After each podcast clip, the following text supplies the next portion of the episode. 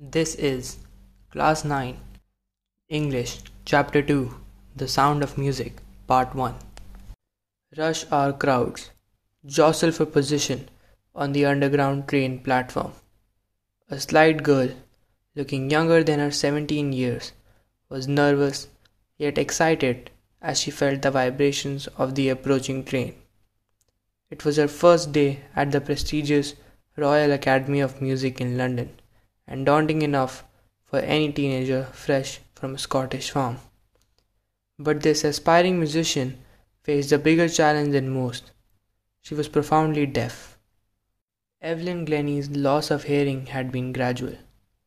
Her mother remembers noticing something was wrong when the eight-year-old Evelyn was waiting to play the piano. They called her name and she didn't move. "I suddenly realized she hadn't heard," says Isabel Glennie. For quite a while, Evelyn managed to conceal her growing deafness from friends and teachers. But by the time she was eleven, her marks had deteriorated and her headmistress urged her parents to take her to a specialist.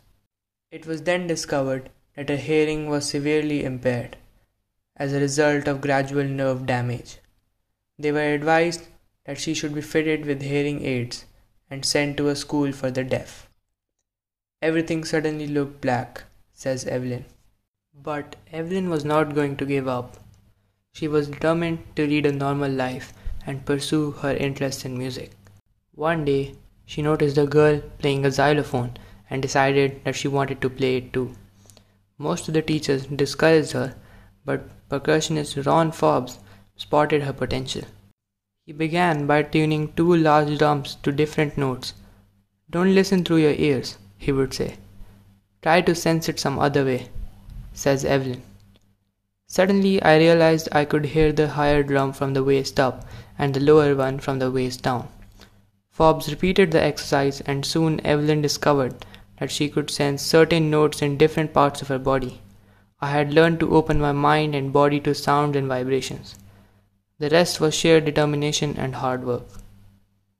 She never looked back from that point onwards.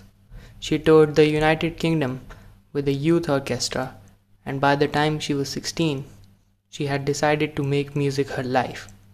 She auditioned for the Royal Academy of Music and scored one of the highest marks in the history of the Academy. She gradually moved from orchestral work to solo performances. At the end of her three-year course, she had captured most of the top awards. And for all this, Evelyn won't accept any hint of heroic achievement. "If you work hard and know where you are going, you'll get there." And she got right to the top, the world's most sought-after multi-percussionist, with a mastery of some thousand instruments and hectic international schedule. It is intriguing to watch Evelyn function so effortlessly without hearing. In our two-hour discussion, she never missed a word. "Men with bushy beards give me trouble," she laughed. It is not just watching the lips, it's the whole face, especially the eyes. She speaks flawlessly with a Scottish lilt. "My speech is clear because I could hear it till I was eleven, she says. But that doesn't explain how she managed to learn French and master basic Japanese. "As for music," she explains, "it pours in through every part of my body. It tingles in the skin, my cheekbones, and even my hair." When she plays the xylophone, she can sense the sound passing up the stick into her fingertips. By leaning against the drums, she can feel the resonances flowing into her body. On a wooden platform, she removes her shoes so that the vibrations pass through her bare feet and up her legs. Not surprisingly, Evelyn delights her audiences. In nineteen ninety-one, she was presented with the Royal Philharmonic Society's prestigious Soloist of the Year Award. Says master percussionist James Blades, "God may have taken her hearing, but he has given her back something extraordinary. What we hear, she feels, far more deeply than any of us. That is why she expresses music so beautifully." Evelyn confesses that she is something of a workaholic. "I've just got to work, often harder than classical musicians, but the rewards are enormous. Apart from the regular concerts, Evelyn also gives free concerts in prisons and hospitals. She also gives high priority to classes for young musicians. Anne Richlin of the Beethoven Fund for Deaf Children says, "She is a shining inspiration for deaf children. They see that there is nowhere that they cannot go." Evelyn Glennie has already accomplished more than most people twice her age. She has brought percussion to the front of the orchestra and demonstrated that it can be very moving.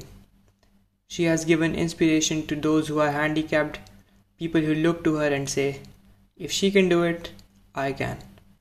And not the least, she has given enormous pleasure to millions. Thanks for listening. Follow N C R T Audiobooks on YouTube, Spotify, and all other platforms.